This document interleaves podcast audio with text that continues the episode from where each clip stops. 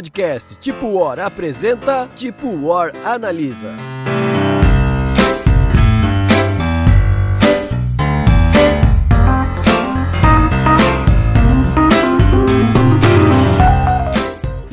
Galera, mais um Analisa na área. O que temos hoje, Fernando? Salve galera, bem-vindos ao nosso podcast Tipo Oro, nosso podcast que fala sobre o nosso hobby favorito que é board games. Hoje nós temos o Tipo Oro Analisa falando de Terracotta Army. Baita sotaque. Salve galera, Bruno aqui falando. Como é de praxe, a gente fala de uma velharia, que nem a gente falou de Abyss, e agora vamos falar de um, né, um lançamento, quase lançamento, foi lançado ano passado. Terracotta Army, esse joguinho maroto aí, de fazer estatuinha de, de barro. É, Eu tenho um comentário que não parece que todo, a cada episódio, o Fernando parece mais com aquele final de propaganda de remédio. Se os sintomas persistirem, procura o médico. obrigado. Fala rapidinho. Então, ou então final de propaganda política também, né? Eles, eles Isso. falam rapidinho assim também. As É siglas, né? maravilhoso. Aham, muito bom. Mas vamos lá. O jogo da vez é Terracotta Army e vamos pra ficha técnica. Esse é um jogo de 2022, então o Bruno falou um quase lançamento, certíssimo. E dos designers, pra acabar com a Vai. minha. Eu esperei, Vai lá. eu- na hora que a gente sugeriu essa pauta, eu, eu fiquei muito ansioso pra esse momento, vai. Sir Maslow Fornal e Adam Kwapinski. Kwapinski. É Kwapinski, com certeza. Não tem como a gente saber se tá certo ou errado, É, assim. Não, não Adam Kwapinski, com tá certo. certeza. O que dá também é pra chamar o cara de, do Nauzão e do, do Adão. Isso aí, É isso. o Adão. O Adão Tá e o Nauzão, que é o Fornal. Tá bom. E o que que esses caras já fizeram? O Nauzão, né? Fornal, ele não tem muita coisa assim famosa aí no mercado. Tem o Blossoms, não conheço, de 2018. Tem um outro que é o Villager of the Oakdale, também não conheço, me julgue. Já o Adam, ele tem coisas ali do balacobaco. Coisas aí que estão hypadas, top 100 de, de 100 e 200 de, de Ludopad. Então ele tá falando de Nemesis, ele é um jogaço, né? Nemesis tá louco, não tem nem o que falar. É Lord of Hellas, também é outro jogaço. É injustiçado aqui no Brasil, inclusive. Ela. É, e ele tem um jogo É, que, cara, é, ele tá. É, pera, que agora. Ah, eu esqueci. Não, é, tem, a, tem a trilha musical.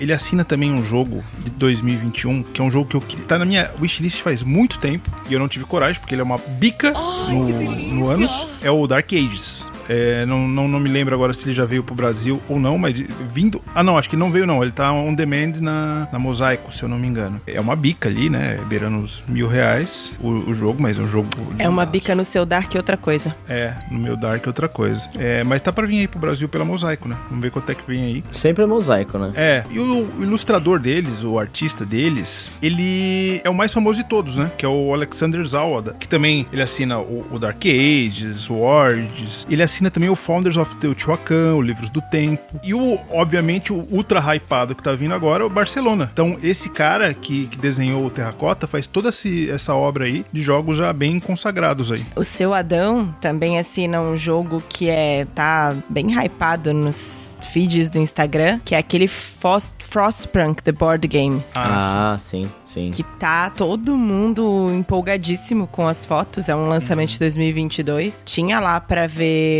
ele na mesa no stand da Cross the Board também, né? Na, do DOF. É, o- é um jogo daquela preguiça de montar, né? Esse Frostpunk. Mas ele, ele fica muito bonito mesmo por causa da miniatura e todas as construções. O cara, esse é um jogo que daqueles que você pega completo, né? O pacote completo, porque daí fica bonitão. Com né? certeza. Mas, voltando pra Terracotta Army, editora Cross the Board, pra 2 a 4 jogadores, tempo médio de 120 minutinhos. O que que vocês acham? Antes, antes, deixa eu só fazer um, aqui um pequeno elogio à editora Across the Board, que eu, que eu conheci mais profundamente no, no DOF, no stand, assim. Então, eles, assim, a- as promoções deles eram de longe as melhores para jogos pesados. É, eles queriam realmente fazer o nome deles ali. E eles realmente trouxeram, assim, um catálogo de jogos bem, bem consideráveis aí, com produções muito legais, tipo Terracota, que a gente vai falar- se aprofundar aqui, o Northgard, o Winds, perdi o nome, é o Ventos de alguma coisa lá, mas eu perdi perdi o nome, desculpa, a minha idade, né? Então eles estão com um catálogo bem, bem, umas produções bem bacanas mesmo, né? E eu acho que o mais interessante, que me chamou bastante atenção na Cross the Board, é a qualidade de jogo gringo, né? É. Eles estão fazendo jogos com muita qualidade e é bem impressionante, com É. um preço competitivo, considerando esse ponto. Exatamente. É, convenhamos, na verdade eles eram o único stand que tinha algum desconto, né? Exato.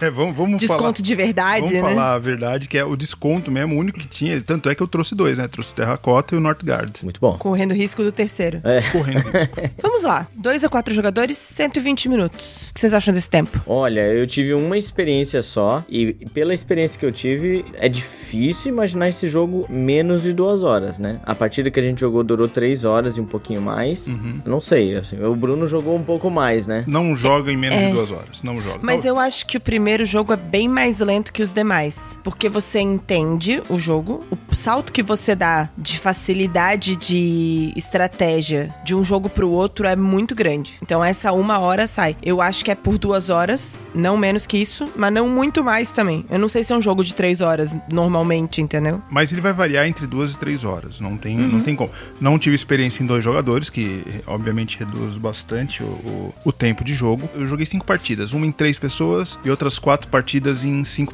em quatro pessoas. Em quatro pessoas, não, não todos beiraram três horas de jogo, facilmente. É que sempre tinha gente nova na mesa, né? Também. É. Peso no BGG, 3.33 de 5. E aí? Ah, olha só, cara, é complicado, né? Porque ele não é um joguinho leve, não, não. Você tem uma aquele rondel ali, o modo como você faz suas ações, e, ele e as pontuações, né? Eu acho que o grande pro, não, problema vamos botar entre aspas, né? Mas assim, o que vai dificultar aí é você ficar pensando, memorizando, decorando todas as possíveis maneiras de se pontuar nesse jogo. Porque as ações não são muito complexas assim, na segunda rodada você tá. E a iconografia também é muito boa, então é, é bem fácil você entender. Mas agora, pá, essa parte da estratégia aí e, e lembrar todas as pontuações e o que joga um pouquinho a, a dificuldade dele pra cima de 3, assim. Eu fal- eu falaria beirando 3 mesmo, mas pode ser um 3.3, pra mim tá legal. É, eu acho que assim, o- a, a curva de aprendizado dele é muito fácil. A iconografia ajuda muito tal. Mas ele tem o seu peso, sim, né? Até mesmo pra explicar algumas coisinhas. Mas é um jogo que, vamos dizer assim, que numa, na segunda rodada você já aprendeu completamente o jogo, entendeu? Não, não- você não precisa ficar o famoso mestrando, né, a mesa. Mas eu acho que tá, tá ok esse peso aí. Eu tô pensando nos últimos que a gente falou do peso do BGG aí. Eu acho que é um peso ok, assim, né? Mas não é o um, um jogo pra iniciantes, assim, digamos assim, né? Eu, eu- eu- quase que eu usei o Gateway, mas aí me veio, assim, um, um embrulho no Um estômago. refluxo? Veio um refluxo. É, eu tava comparando com o Hipócrates, por exemplo, e o Hipócrates tá 2,91. A gente tá falando de ponto 4 aí de diferença. Eu acho que a complexidade tá exatamente onde o Fernando falou, de ter muitas coisas acontecendo ao mesmo tempo, né? Você poder fazer muitas coisas e você ter que gerenciar os objetivos, mais o Tetris, mais o Rondel, eu acho que é por aí. Mas eu não vejo ele muito mais complexo que o Hipócrates, por exemplo. É, porque assim, o jogador, digamos que ele é um novato, ele pode, ele consegue fazer as ações tranquilamente. E ele sabe o que, que ele tá fazendo, ele sabe o que, que ele vai fazer. Só que agora, ele pode fazer a moda tão caralho assim, que daí pode ser que a pontuação dele fique bem pouca. Tipo, ah, eu sei que eu, que eu posso construir tal coisa, que eu posso construir tal estátua, eu sei que agora eu posso botar um cavalo aqui, mas daí o cara vai pontuar um, dois, ele não entende a pontuação ali, e aí fica minimizado por causa disso. Então, é, é realmente assim, o cara vai aprender as regras facilmente, mas é, é esse o grande cuidado desse jogo, né? É o cara entender a pontuação. Hoje em dia eu consigo ter uma noção do que são regras fáceis e do que é uma complexidade dentro da jogabilidade, dentro da estratégia que você quer traçar e quer alcançar desempenho numa partida e tal. É, regra, eu acho que é bem simples, né? Alocou, faz os três lá, de cima pra baixo, né? É, beleza. Agora, o, o coloca aqui, o que desencadeia isso, aqui ali, é, alguma uma ou outra ação ali talvez possa complicar. Mas A é- lógica dos pontos também, né? Ah, não, a lógica dos pontos é um, é um capítulo à parte. Uhum. É. Acho que é por É. aí. Rankings. Lá no Ludopédia, ele tem nota 8,5, tá na posição 841. No BGG, nota 7,5, posição 1806. Eu tava comparando com Hipócrates, porque eu tava considerando níveis ali, né, de complexidade que eu imaginava, e ele tá um pouquinho à frente, não muito, uhum. mas tá mais bem cotado. E eu acho que faz sentido essa posição. Quanto é que tá o Hipócrates? Ele tava 870 e alguma coisa. Mais a nota. A nota, deixa eu checar, porque a nota eu não me lembro. Ó, a nota média do Hipócrates é de 8.1. É, assim, vou jogar polêmica, tá? Bora. Não acho que ele merece 8. Uh, não acho. Pra baixo Você não acha que o Terracota Army merece 8? Não, não. Pra mim, é, pô, vamos pegar esse próprio exemplo. O Hipócrates, pra mim, é muito mais jogo, muito mais bem inserido na sua temática, com, gera muito mais diversão, com muito mais estratégias legais e bacanas, mais fechadinho que o Terracota Army. Ele é um jogo bom. Só tô pensando naquela coisa coisa que a gente tem comentado sempre, né? Pô, porque é um jogo pesado, porque não sei o que, que tem que lançar nota alta. E agora eu tô pensando no sentido contrário. Não, se ele é um jogo pesado, então ele tem que ser muito bom para ter a nota alta. Então, vamos parar com isso aí. Vou jogar um 7,5 para ele aí, porque tem jogo party game, tem jogo family que eu daria nota mais alta do que, do que para esse aí, tá? Olha aí, polêmica. É, eu não sei se é porque eu joguei mais partidas, o Terracotta Army me diverte mais do que o Hipócrates. É um jogo que eu gosto muito. Mas eu não acho que ele é. que o Terracotta É mais fechado que o Hipócrates. Eu concordo com você em todos os detalhes, assim. O Hipócrates é mais jogo, mais fechado, as mecânicas estão mais bem conectadas entre si. Porém, todavia, contudo, o Terracotta Army me diverte mais. Mas eu acho que é bem pessoal, né? Isso. Eu daria um 8 para ele. Eu acho que vai bem essa parada da característica do jogador, tá? E, e é interessante porque o Terracotta Army tá fazendo sucesso justamente entre os jogadores que gostam desse tipo de jogo. Então, ajuda bastante, né? Mas eu só tô aqui para jogar polêmica mesmo. E você, Bruno? Eh, criamos um novo quadro de dar nota? Não, vê o que, Não, que a gente acha. tá falando de nota ah, em tá. ranking. Não, mas eu, eu vou com o Fernando. Assim, Meu Deus, Bruno. Daqui pra frente só pra trás. Entre o Terracota e. Não sei por que que caiu no Hipócrates, né? Ah, porque tá próximo no ranking. Tá. Entre esses dois, o Terracota me divertiu um pouquinho mais. Mas por incrível que pareça, eu achei o, o Hipócrates um pouco mais estruturado. É. é. é. Não, mas assim, a gente pegou Hipócrates, mas tem uma é. pilha de é, jogo qualquer jogo que... do mesmo nível. O Hipócrates nem a alocação de trabalhadores ele é, né? É. Não, é. Eu, eu, pensei por nível de complexidade, Não, de porque foi um jogo que a gente já discutiu aqui, né? E proximidade do ranking, né? É. Uhum. é mas eu, eu também tô falando assim, é tipo, é um jogo bom, é um jogo bacana, que me divertiu, que me desafiou, que eu vi a galera, todo mundo imergida no, no, no jogo, assim. É, nós estamos pulando pulando, a pauta, né? Mas eu acho que também é isso aí, é um 7,5, 8, isso aí. É, nós não estamos pulando pauta, estamos dando nota aí. É, estamos dando nota. Vocês estão dando nota? Não sei. Mas lembrando... Todo mundo deu nota, okay. eu dei nota também. Mas lembrando que a galera que deu nota no Ludopad disse que ele é um 8,5 e a galera que deu nota no BGG disse que ele é um 7,5. Então a gente tá mais pro BGG do que pro Ludopad. É. Oh my god, I'm here representing the North American people, right? Insuportáveis. É. Mecânicas principais: alocação de trabalhadores, influência e melhoria diária, alocação de diferentes tipos de trabalhadores, preparação variável. Que que Não isso, sei Jesus? do que se trata. Vamos voltar pro Ludopédia para ele nos dizer, porque as traduções do Ludopédia de mecânicas às vezes ficam engraçadas. É. Preparação variável? Não sei dizer. Eu acho que é aquela parte última do não, rondel. É que o preparação variável. Não, a preparação variável é os objetivos que ele determina ah, de claro. pontuação em cada rodada. Ah, é isso que é a preparação tá variável. Tá bom, tá bom. E rendimentos. Bruno, você quer contar do que se trata Terracota Army? O desafio de explicar um jogo em cinco minutos? Só combatendo esse mundo de mecânica, eu acho que é um jogo de alocação de trabalhadores e um. Não é nem controle de área, é um. É um Tetris. É. É. é. Tetris mais rondel mais alocação. É, vamos, vamos chamar de maioria de área, alguma coisa assim, mas não é um hum. controle de área.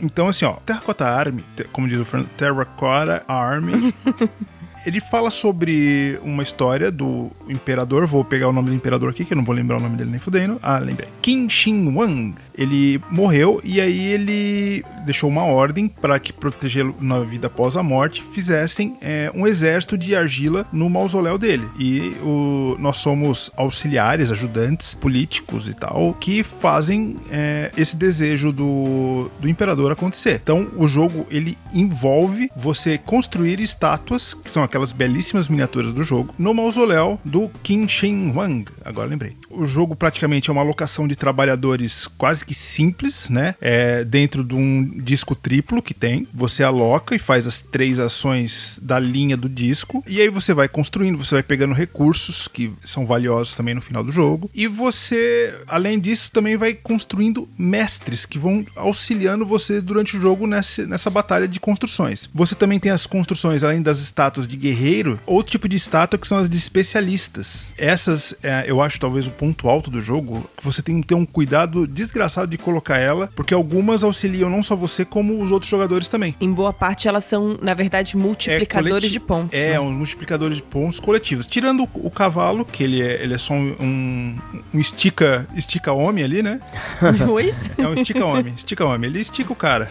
E o carinha ajoelhado lá, o arqueiro ajoelhado. Tirando esses dois, os outros dois, eles dão uma espécie de ponto coletivo, né? Então você tem que ter Uhum. muito cuidado aonde coloca ele, que momento do jogo você coloca ele. Só que se você demorar muito, outra pessoa pega. E por aí vai, entendeu? Então esse timing de, de colocação de status ali, é, tanto de especialistas quanto de guerreiro. E nisso você tem bonificações com as armas correspondentes dos guerreiros. E você, no final de cada rodada, você tem uma fase de pontuação, que eu acho bem interessante. E no final do jogo tem a fase de pontuação que dá mais pontos mesmo, né? Que dá um ponto mais é, volumoso pro, pro teu score. E o jogo basicamente é isso, assim, uma mecânica até relativamente simples, que é essa alocação do seu meeple, é, que é o, o artesão ou o, O ajudante, o, né? o ajudante, auxiliar, assistente. Então você tem essa. é, é, que, que tem esse bloco, aquele bloco gostoso, né? Boa. Você coloca, quando você coloca o artesão, você não pode colocar o pequenininho, que é o assistente, mas quando você coloca o assistente, você pode colocar outro. Então tem esse, essa matemática que você tem que fazer mentalmente aí pra saber quando coloca um e quando coloca outro. Na minha cabeça, essa frase, quando você Foi. coloca o artesão, não pode colocar o pequenininho, ficou muito estranha. Eu nem percebi que eu fiz essa frase, É. você tá vendo como. Se, se- quando você põe o grandão, você não pode mais botar o pequenininho. Mas quando você põe o pequenininho, você já aceita o grandão depois, entendeu? Pois é. Mas, Cris, sabe o que, que fica mais difícil? De- Quando a gente for jogar, falando um pouquinho aí sobre o jogo. Ah, é verdade. O jogo, ele tem basicamente dois recursos, né? Que é dinheiro, todo jogo tem praticamente. E barro. E barro, argila, né? Que, que pra quem não sabe, terracota, terracota, traduzindo, é argila, né? É argila queimada ali, não a ponto de chegar no- na forma de vidro, né? Mas enfim. É... Só que é uma coisa bem legal do jogo é que você adquire esse recurso, essa argila, e ela vem molhada. Então pronta pra você, né, fazer as suas estátuas e tudo mais, para você moldar a estátua. Só que se você não usa na rodada, pra próxima rodada, aquela quantidade de fichas de argila que você tem ali, elas são viradas, elas ficam ressecadas. E aí tem maneira de você voltar com elas molhadas pra você poder usar elas pra fazer estátua, que é indo na, na poça de água lá na fonte e molhando elas. Que a gente carinhosamente apelidou, Cris, de KY. KY. Claro. Porque você dá aquela molhada na ressecada. Inclusive o ícone é azulzinho, né? Azul Exato. e branco. Não, é, cara, o ícone ele é bem, bem assim, sugestivo, tá? Sugestivo, com não, certeza. e barro em si já dificulta muito a nossa vida. Já a gente já tem quinta série suficiente pra não Desde- entender barro bem. Desde o tempo do Catan. É isso. Impressões gerais do jogo. Quem quer começar? Eu posso Deixa eu começar. começar. Ah, então começa aí. Uh, Não, briga, vai lá, vai lá. briga, briga. Vai, vai, Bom. pode começar. Terracota Army, assim, é, é um jogo, é, como eu falei, de alocação de trabalhadores direto e reto. Uma curiosidade aqui, fazia muito tempo, quem viu isso foi o Jeff. Você tá escutando a gente? Um abraço aí, Jeff. Não, desculpa, não foi o Jeff. Retira o abraço, Tira o abraço. Corta, e, Não merece. corta- é, foi o Pedrão que falou. É, que fazia muito tempo que eu não vi um jogo sem absolutamente nenhuma carta. Não Ó. tem carta. O jogo não tem carta. Isso. É alocação e, e- e movimentação e tal, e alocação de, de- das estátuas, alocação de meeple e das estátuas. Então, é, é bem interessante isso, tá? Porque às vezes a carta, o cara tem que. Ficar lendo, Al- observando. é, não, e alguma coisa não conecta no jogo. É. É, e o cara usa carta pra conectar isso. E eu acho absolutamente válido. E esse cara ele conseguiu uma maneira de não usar ca- cartas, né? Muito bom. Beleza. Dito isso, o Terracota é um jogo que me divertiu, como eu já falei antes. É um jogo extremamente estratégico de curto prazo e longo prazo, porque você tem que pensar de rodada a rodada, não deixar os outros escaparem é, na pontuação, como o idiota aqui que vos fala fez ontem, né? Com maestria. É, com maestria, fiquei lá pra trás. Olha, Bruno, ninguém tá aqui pra desmentir ninguém, né? De- a- Aqui a gente não desmente ninguém. Exatamente. Isso porque era o único com cinco partidas na mesa. Exato, exato.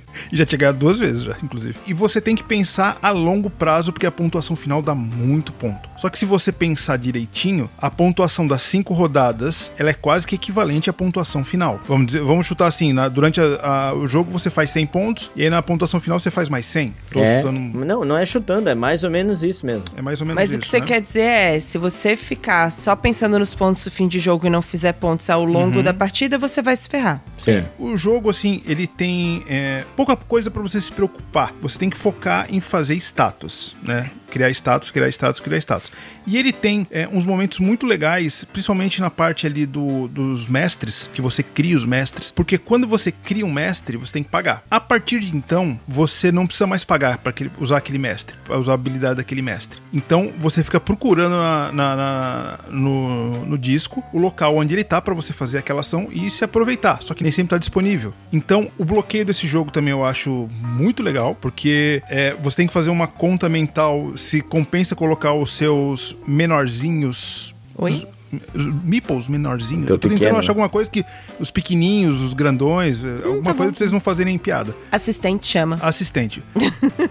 é, é pro nosso público já se localizar, né? Então, você tem que ficar fazendo mentalmente uma conta assim, tipo, compensa eu colocar o- os menores, os assistentes, ou você compensa colocar antes pra já bloquear esse local. Só que se eu colocar os grandes, eu posso morrer com os outros na mão. Você tem sempre seis na mão, seis meeples, só que tem rodadas que você vai jogar só quatro, cinco. Dificilmente você vai jogar os seis meeples. Então, você percebeu que o Bruno tá roubando, né, Fernando? Por quê? Porque eu perguntei pra ele as impressões do jogo e ele continua explicando o jogo. Ah, desculpa. eu gostei do jogo. Pronto. ok. Tem uma coisa que não foi falada nesse jogo que me divertiu muito, que é o rondel duplo e que gira pra direções opostas. Eu, eu, eu, eu não queria ser chato, mas eu vou corrigir vocês. Aquilo não é um rondel. O rondel é quando você. É, é você circula através de. Do, Ah, do- faz sentido, E pode ser, inclusive, sentido. o rondel pode ser, inclusive, quadrado, como é no Teotihuacan. É, Continua, sentido, mas porque tudo bem, você pode ir. não circula, né? Você escolhe. Mas o programa é teu, se você quiser botar o nome de rondel, fique à A rodinha, então, rodinha. você vai ficar mais feliz? Exatamente. O disco duplo Pode ser que também. faz com que as opções que você, o combo de opções que você tenha seja um combinado que gira em direções opostas e que você pode manipular pagando dinheiros. E é muito legal essa dá muita diversão essa mecânica, né? Porque sempre fica dinâmico, mesmo quando não é a sua vez, você tá lá torcendo pra não mudar ou pra mudar. Eu acho que isso foi uma sacada muito legal. Num geral, é um jogo que me divertiu muito. E eu acho que foi a primeira vez e aí eu vou abrir a porteira aqui pra uma discussão que eu acho A que vai Cris. permear A crise é a danada do, do Tetris, né? A danada. o Fernando também. Eu e o Fernando a gente disputa nos joguinhos de Tetris. Hum, vamos lá. O que, que é? Vai abrir aí. Abre aí então. Não é sobre isso, não. Eu vou abrir a discussão para um tema que eu acho que permeou não só as nossas mesas, como a gente viu nos fóruns de Terracota Army, que é, é a primeira vez que eu me diverti muito no jogo e que eu reconheci que tem algo no jogo que eu acho que tá quebrado. Agora, depois de algumas partidas, há uma discussão sobre se tá mesmo ou não e o que fazer. Mas eu sempre que joguei um jogo não gostei, não entendi bem a dinâmica. Eu tenho dificuldade em dizer, não, esse jogo aqui não funciona, tem coisas que tem problemas aqui. E esse é o único jogo em que eu me sinto confortável pra dizer isso. E ao mesmo tempo, eu me diverti muito, adorei esse jogo. Do que que eu tô falando? O jogo tem cinco rodadas, certo? Isso. Na minha visão, a última rodada não ficou bem estruturada. Tá queimando pauta já, é isso? Mas eu preciso dizer das impressões, né? Eu também pensei em falar no ponto negativo, mas acho que esse é um ponto tão principal pra se É. discutir nesse jogo que eu acho que a gente pode trazer ele antecipadamente, né? Ficou agridoce pra mim, porque o jogo em si me divertiu muito e a última rodadinha só eu achei broxante. Então, a ge- a gente entrou na discussão, então nem vou colocar isso nos pontos negativos do jogo lá, vamos já colocar aqui. Tá no de todo mundo? Tá. Tá, tá, com certeza. Com certeza. Inclusive, eu fui até pesquisar na Ludopédia ali quantos, é, nos comentários da Ludopédia do jogo, quantos perceberam isso e comentaram. Acho que foram dois comentários ali. Assim, parece que não precisava ter a, quarta, a quinta rodada. Discordo. Então, aí que tá. Vamos lá. Parece. Só que, quando você jogou, Cris, você jogou a minha primeira partida também ou não? Não. Joguei. Não, não, mas Ah, não, a era a minha primeira, primeira, não. partida. Então, o que aconteceu? Eu já alertei o que aconteceria. entendeu? Então eu, inclusive, eu preparei os objetivos. N não, quando eu joguei, você não tinha preparado os objetivos Ah, não, eu, eu sorteei. Foi sugestão minha, inclusive. Foi randômico. Então, assim, se você alerta e você mostra que isso vai acontecer, ou seja, pra quem não jogou ainda, as estátuas acabam na quinta rodada. Acabam, simplesmente acabam. Às vezes ainda é na quarta. Exato. Às vezes na quarta, às vezes na quarta. E o que acontece? O jogo, ele é em torno de você construir a tal das estátuas no mausoléu. E não tem mais. E o que que fica? Você fica uma corrida de recur- recursos e cata pontinho daqui, pontinho dali de recursos. É isso. E talvez mexer os monitores ali, né? Do lado do, do mausoléu. Os, os pininhos vermelhos. Então eu achei isso esquisito no jogo. A gente, eu e aqui já, já entramos na discussão que, tipo, ah, é um outro jeito de pensar. Tipo, acabou as estátuas. No final você procura recurso. Tudo bem. É um jeito de pensar. Só que o jogo, ele se trata disso. E não é só isso. Qual que eu acho que é o complexo dessa mecânica, né? Você passa o jogo cumprindo objetivos e colocando estátuas no território ali em que você tem que montar o Tetris pra fazer pontos na pontuação final. Por que que acelera, né? Primeiro porque ao longo do jogo colocar miniaturas faz com que você ganhe pontos durante. E segundo porque tem alguns obje- objetivos de rodada que também dão mais pontos. Primeiro ponto. Se na última rodada não tem mais Status. status para colocar, metade das opções de ação são inúteis, porque elas estão associadas justamente a colocar status. Com certeza. E isso pra mim é um problema. O outro problema é que, além de tudo, existem objetivos que ainda, dependendo da posição, porque eles são parecidos com o Wingspan, né? Você vira aleatoriamente os objetivos por rodada. Dependendo de como vira, você acelera ainda mais o fim das estátuas. E aí, no meio do jogo, pode ser que não tenha mais. É um que a gente chama de jogo que tem um anticlímax, né? Porque realmente o jogo ele tá fluindo muito bem na terceira. A terceira e a quarta rodada são, pô, é aquele. Tu tá no, na ação máxima do filme de ação, assim. O avião tá caindo, pegando fogo e aquela coisa toda, sabe? Aquela música. E aí chega na quinta, é, é prólogo, epílogo, não sei qual que vem no final do livro lá. É o David Banner indo embora. No, pra quem assistiu o seriado do Hulk, ele É. indo embora com uma musiquinha triste. Exato. Uma coisa assim a música. E, e aí eu acabei discutindo com o Bruno, né, na, na partida que a gente jogou aí recentemente. Pa- Parei pra pensar, né, porque assim, pô, não é possível que eles não tenham testado a ponto de que, ah, vamos deixar essa quinta rodada assim mesmo, né? E aí o Bruno falando sobre essa ordem, não, eu botei de propósito os recursos no final pra ficar assim a corridinha. Mas daí eu fico- parei pra pensar assim, mas pô, se for botar aleatoriamente, será que vai dar esse rush, né? Esse, desculpa, rush é feio, né? Esse rush de, de colocar as estátuas, mas daí ah, o pessoal lá falou assim, mas claro, porque dá ponto, não sei o que. Eu não sei, eu- daí eu realmente eu falo que eu precisava de mais partidas e testar justamente isso pra ver se vai funcionar ou não, sabe? Eu sei que você já jogou algumas partidas assim, Bruno, mas dá uma espalhada. Por exemplo, na minha partida eu joguei que tinha dois objetivos de ter mais estátuas em dois quadrantes ali. Na primeira rodada, você tinha que ter mais estátuas no, no primeiro quadrante e na segunda rodada mais estátuas no terceiro. Então, cara, a primeira e a segunda rodada foi uma loucura pra construção de estátua, entende? Então, foi, foi me- mais da metade das estátuas foram na primeira e na segunda rodada. O Bruno escolheu fazer pra vocês o contrário da minha sugestão. Porque a minha sugestão é justamente colocar os recursos primeiro, porque os recursos durante a partida não dão pontos. Então equilibra. Faz com que as estátuas deem pontos por si só e os recursos também deem pontos. Tá. E aí dá uma prolongada na vida útil das estátuas ali. Mas o que Pode acontece, e assim, eh, não, vamos tentar também se estender muito nessa análise tão Sim. profunda só numa coisa, mas se eu coloco na tua sugestão, Cris, mas não, é- não era isso, a gente falou isso e era no final mesmo. Porque se você coloca no começo, os pontos da primeira e da segunda rodada são menores. Pra quem sabe jogar, eu olho pros pontos da primeira e da segunda rodada e eu cago pra eles. Eu vou fazer só nos últimos. Pode fazer esse aí, fica tranquilo. É, tem isso eu vou também. pegar um, um barro aqui, vou fazer minha presença. É, para quem não jogou ainda, pessoal, o, o jogo ele tem um- um- uma configuração de pontuação de domínio e presença, né? Como tem vários jogos aí, você tem quem tem mais em determinado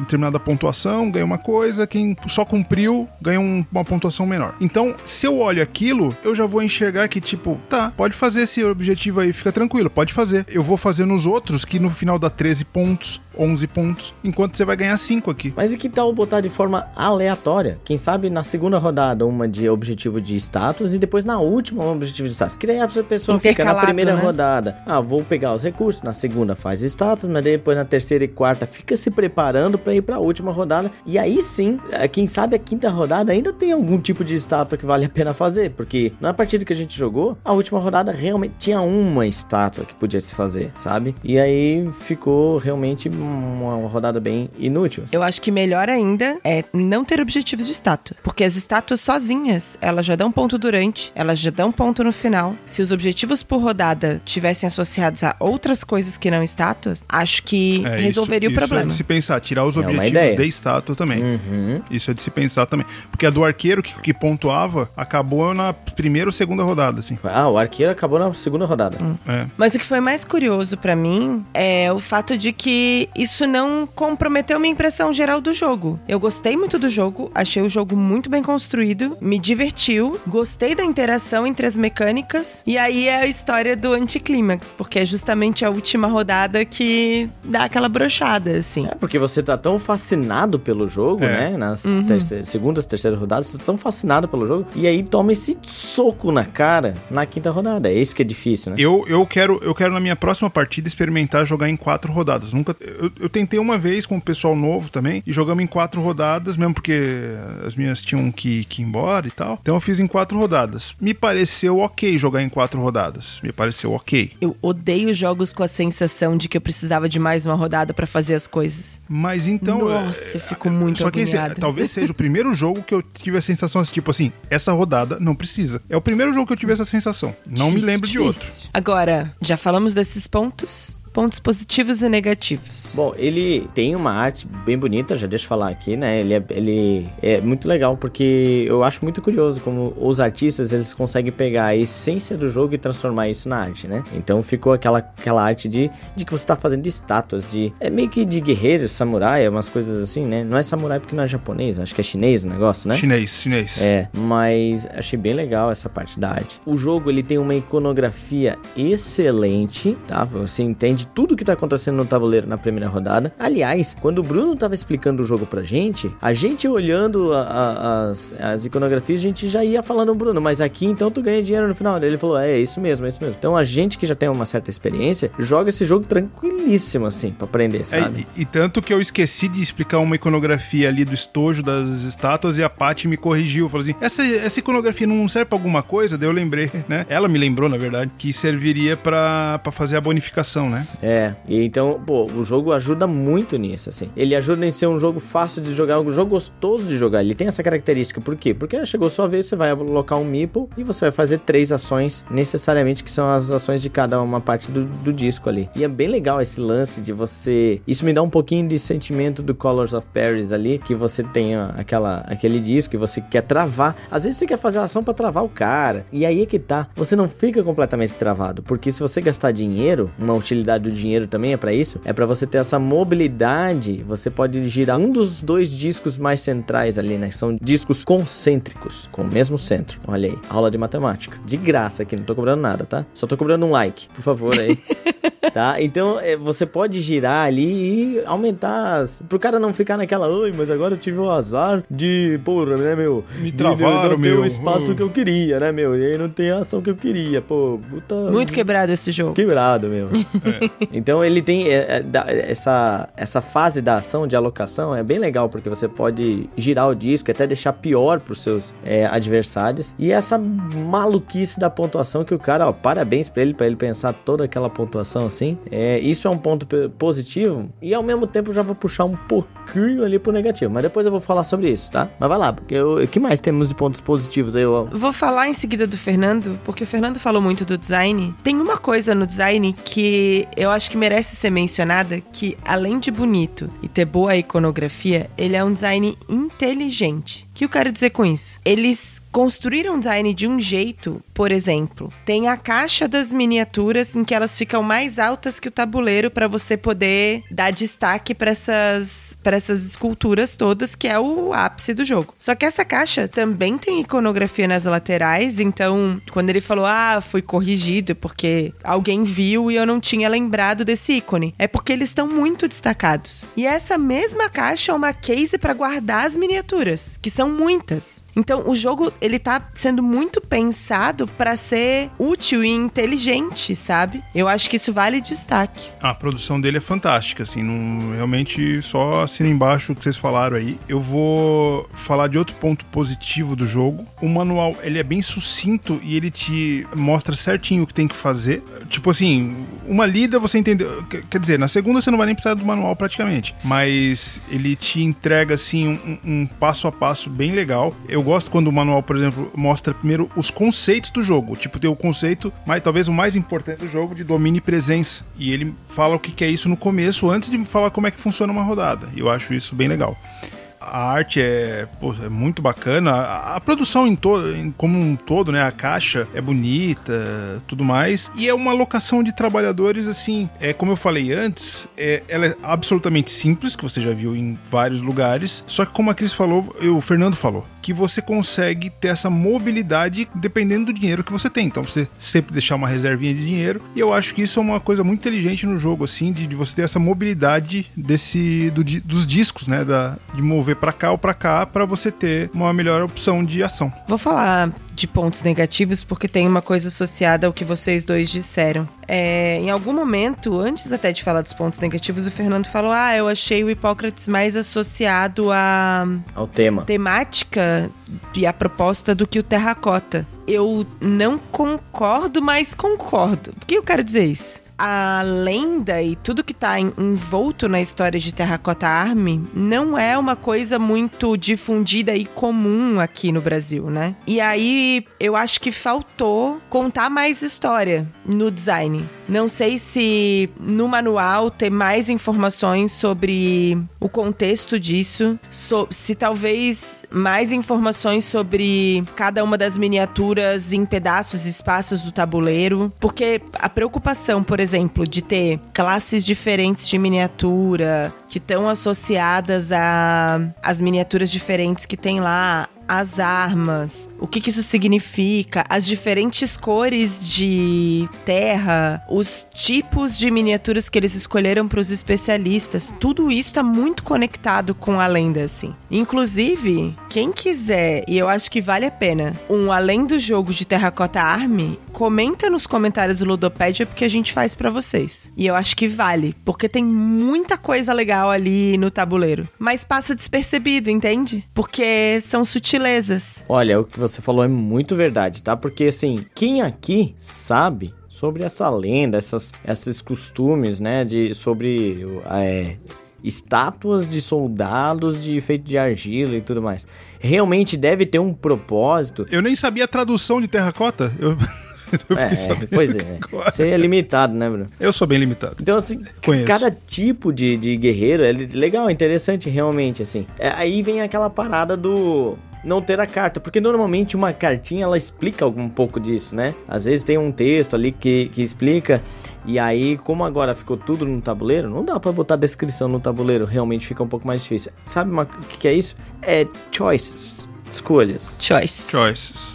Mas até o cálico tem a raça dos gatos no manual. É, no manual, quem sabe, né? Pelo menos fazer a referência, é verdade. Não, mas no manual tem o que, o que, que um representa sim, cada, um cada estátua ali, tem um pouquinho. É, é bem, bem então curto ali, falando mas... groselha. Não, não, mas assim, ele só fala, ah, esse aqui é o arqueiro, pá. É, mas é pra dar um, um pouco mais de contexto histórico. Já que ele começou tão bem com o contexto histórico, a, a, a tematização do, do, do jogo, poderia é, dar mais subsídio histórico aí com respeito aos próprios itens do utilizados no, no, jogo, né? Mas é que assim, realmente, jogando o jogo me deu a impressão de que em algum momento eu tava ali, não, beleza, tô alocando, pegando recurso e construindo, alocando, pegando recurso e construindo. De novo, vamos falar do Hipócrates, já que a gente tá falando. No Hipócrates eu, eu me divertia mais nesse lance do chamar, chamar doente e produzir remédio e não consigo, ele morre e tal. Eu, eu ficava mais eufórico características de cada jogador, né? Então, eu no início comecei a pensar assim, pô, ele não é tão tematizado assim, temático seria a palavra, mas eu, eu, eu, eu vou dar o meu braço a torcer aqui, eu tô mudando um pouco minha opinião. Eu gosto do tema, ele tem um, um certo nível de tema, fica aquele, aquele gostinho de pesquisar mais é, e eu acho bacana isso no jogo. É, acho que é uma falta, assim. Acho que passou, deixar passar despercebido tantos detalhes legais que tem lá. Acho que eles poderiam chamar mais atenção para esse cara. Assim. Temos o, o, grande ponto negativo aí que a gente já comentou na quinta rodada. Não vamos nos, né, nos prolongar nos alongar.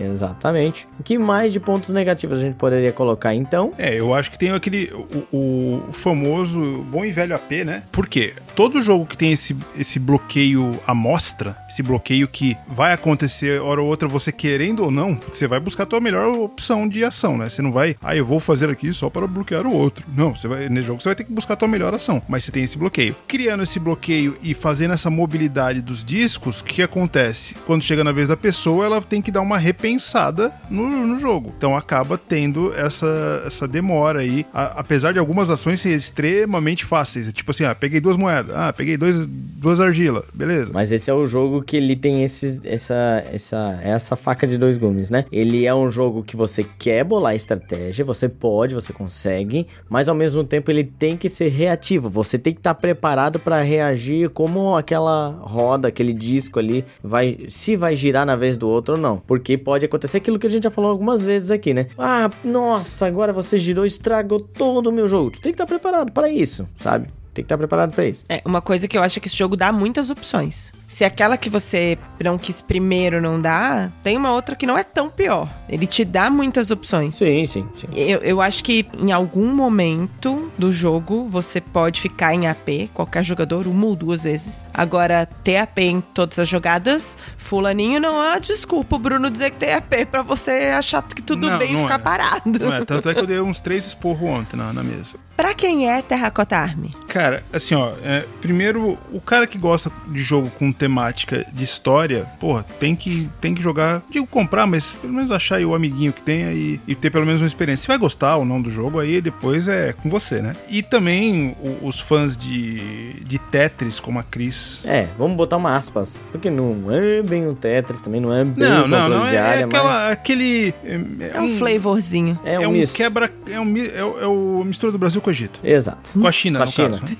Nesse caso, sim. É que você tem essa locação, você tem que ir ajustando, porque todos. É, não é Tetris, porque todas as peças são quadradas. Tá certo, Fernando. É, Tirando o cavalo. imagina, imagina o Tetris caindo só pecinha quadrada. Quadrado, tudo quadrado.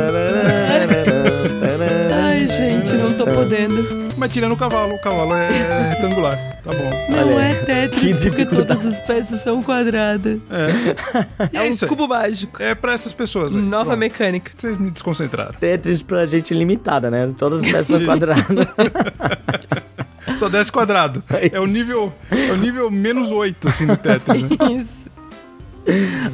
Ó, oh, tem uma pessoinha que eu acho que vai gostar muito, que é aquela pessoa que você tá tentando apresentar um euro para ela e ela é fã de Ameritrash. Eu acho que esse é um jogo para quem gosta de Ameritrash, porque tem muita interação, tem muitas coisas acontecendo ao mesmo tempo e o jogo fica bonito, cheio de miniatura, com temática. Acho que é um jogo interessante pro cara que geralmente só joga Ameritrash, mas tem um amigo que quer apresentar o euro para ele. A interatividade eu realmente eu nem tinha pensado, parado para pensar, mas tem uma uma bela de uma interatividade, né? De você criar o tal dos grupos ali com outras pessoas para fazer para pontuar no final. É, mas eu vou discordar. Que bom. Ah, pronto. Estamos aqui para isso, né? Estamos aqui para isso. causar polêmica. É, eu não, não, não acho que seja mais o cara do, do Ameritrash. Pô, cara, esse cara gosta de Ameritrash, então vou lançar um Terracotta Army. Não, não é bem a característica, eu não acho, assim, só por causa das miniaturas ou coisa assim. Eu não acho que seja bem esse o ponto. Eu acho que mais é pro cara que gosta de pensar em estratégias de longo prazo ou, ou, que gosta de ter essa, esse pensamento, não necessariamente de longo prazo, mas que ele gosta de pensar, ah, aqui eu preciso fazer estratégia de pequeno ou longo prazo. Pro cara que gosta de pensar. É, mas estratégia não precisa, né? Uh. não, não, calma, calma, calma, calma. Deixa eu, deixa eu colocar aqui. Na verdade, assim, é porque esse jogo, como a Cris falou ali, tem, ou o Bruno falou também, não me lembro, tem as estratégias de pequeno prazo e as estratégias de longo prazo. Então, esse cara que gosta de, que entende isso, que entende que tem estratégias de, de prazos diferentes e que gosta de pensar nessas, nessas estratégias assim, eu acho que é pra esse tipo de pessoa, tá? Então, eu acho que o cara que vai se divertir, assim, de fazer essa, essa administração administração de tempo com recurso, né? E de quando que eu vou colocar o bonequinho ali para pontuar mais, pontuar menos, aquela coisa toda. para aproveitar o, o, boneco do outro jogador lá na área do outro. Então, é, eu acho que esse cara vai aproveitar mais. E que não necessariamente seja um cara do Ameritrash. Tem sentido. É, eu não acho que ele é um, um próximo do Ameritrashzão, tá? Mas eu acho que ele tem vários flavors que o cara que quer obrigar o cara do Ameritrash a jogar euro, isso pode ser uma opção, entendeu? Agora, isso que você falou com relação a longo prazo e curto prazo, eu sou uma pessoa que tem dificuldade com planejamento de longo prazo. E não me incomodou, apesar de reconhecer que tem. Não é igual ao Tzolk'in, por exemplo, que eu sempre falo aqui, né? Você não depende do longo prazo para jogar, pelo contrário, o longo prazo está mais associado a quantos pontos você pode fazer. Isso é muito legal, né? Exatamente. É, não, e na verdade você tem duas estratégias bem, bem de, de, diferenciadas. Que nem o Fernando falou, ó, de curto prazo é o teu dia a dia, né? Digamos assim, e outra é tua aposentadoria. Vamos ilustrar dessa maneira. Então, você, é teu dia a dia, você tem que pegar dinheiro para comer. O de longo prazo, você tem que pensar no dinheiro para não morrer a míngua, né? Preço médio. Ah, não, esqueci de falar para quem não é esse jogo. De jeito nenhum. Será que jogadores novatos? É, eu acho que pessoas muito novas não, e pessoas que não têm paciência com não. longas partidas, porque não é curto. A minha preocupação é quanto à pontuação mesmo, né? Porque entender a pontuação ali. É, a pontuação é bem complicadinha de, de se entender. O cara que é mais experiente vai atropelar, né? Ele vai saber posicionar uhum. melhor ali as estatuetas e vai atropelar a pessoa novata. Com né? certeza. Com certeza. Ah, tem uma dica boa pra pessoa que explica esse jogo. Quem conhece bem a maquininha de pontos leva vantagem. É, se você não der dica, todo mundo que vai jogar com você vai achar um saco. Cris, eu detesto de forma, mas acho que essa tua afirmação caiu por água abaixo ontem, porque eu perdi miseravelmente, né? Mas você único... ensina estratégia para os outros. eu era o único que sabia jogar. É, não, eu fui, eu fui direcionando. Preço médio. Encontrei uma faixa de 400 a 500 reais. Então pesquisem bem, porque o pessoal tá aí variando nos preços. Deixa eu ver aqui no Compara Jogos, que eu não confio em você. Ah, pronto. Ó, no Compara Jogos, é o que a Cris falou mesmo. É 400, Olha só que loucura. É 422. Olha só, né? Imagina se não confiasse. Imagina é. se eu não tivesse usado a mesma fonte de pesquisa para fazer a pauta. Muito bem. É, e assim, ó, lembrando, porra, no, no, no DOF eu acho que eu paguei, deu um pouquinho menos de 400, tá? Deu 390, 380, uma coisa assim. Mas naquele desconto progressivo, então, é 400, só que é um jogo muito bem produzido, né? Pô, você não vai querer que o jogo custe 250 pila, né?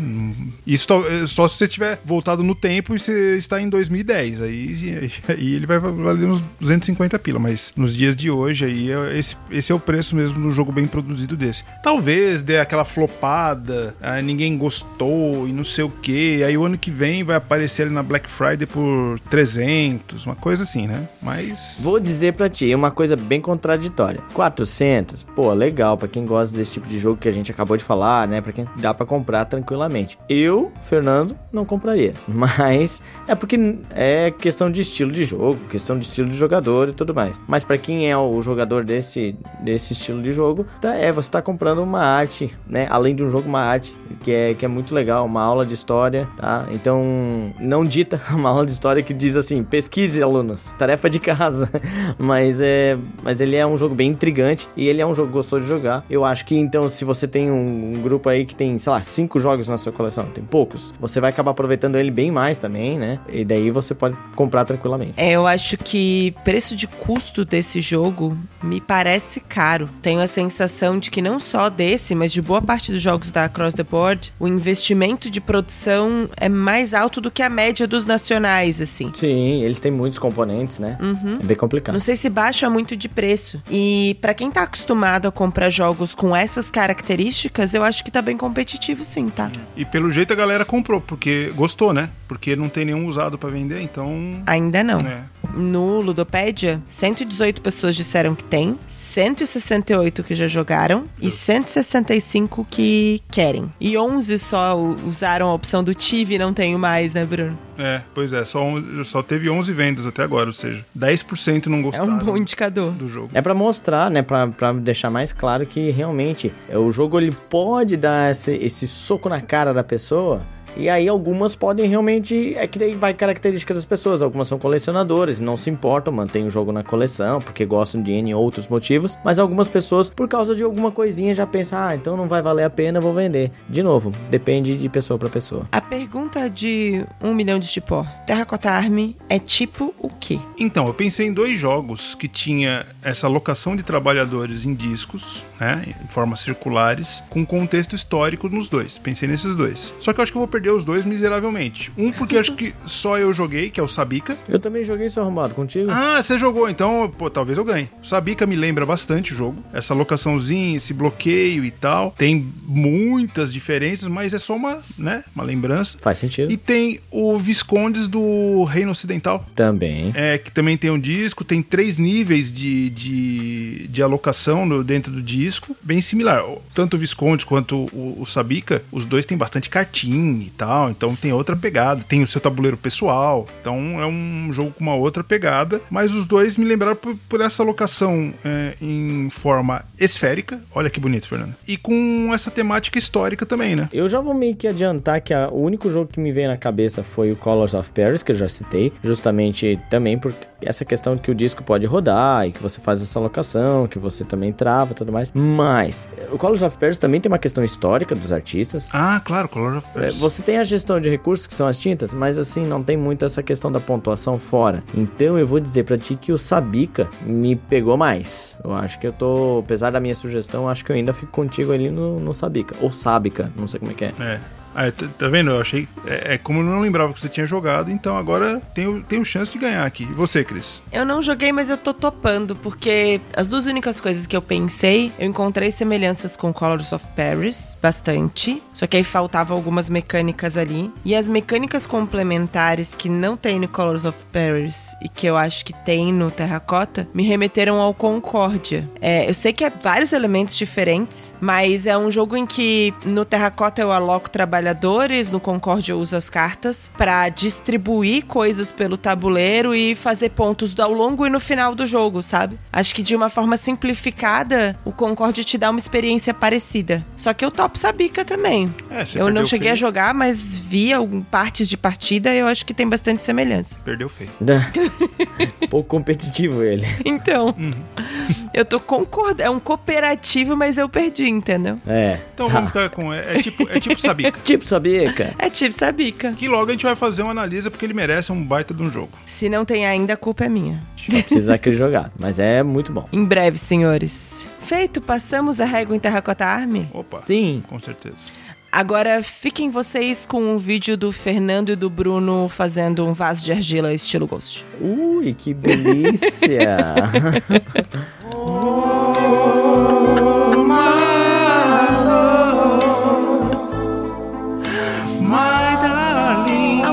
desta trilha sonora romântica, Fernando, como que os nossos ouvintes fazem para pedir um além do jogo de Terracota Army?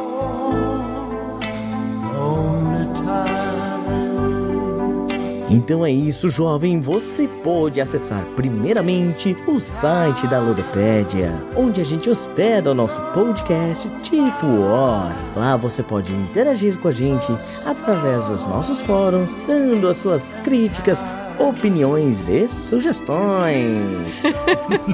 Você também pode acessar o nosso Instagram, o arroba tipo onde você pode olhar as fotos das nossas jogatinas. Teve uma mistura de muitas pessoas nesse final. Você também pode mandar um e-mail pro é tipohora@gmail.com. No mais, um grande beijo, um abraço no coração de todos e tchau. tchau. A gente nunca sabe onde os episódios podem terminar.